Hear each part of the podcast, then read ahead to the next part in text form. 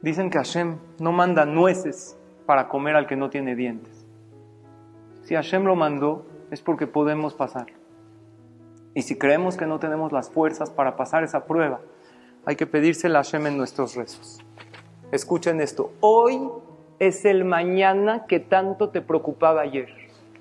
Repito, hoy es el mañana que tanto te preocupaba ayer. ¿De verdad valió la pena tanta preocupación?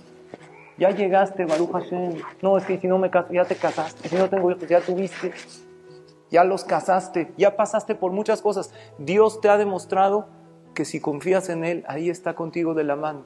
Siempre en las noticias y en las redes nos pronostican un futuro muy desfavorable, de verdad. Que nos bajan los ánimos y nos hacen vivir en la vida con una piedra que es la número 5, que es el futuro.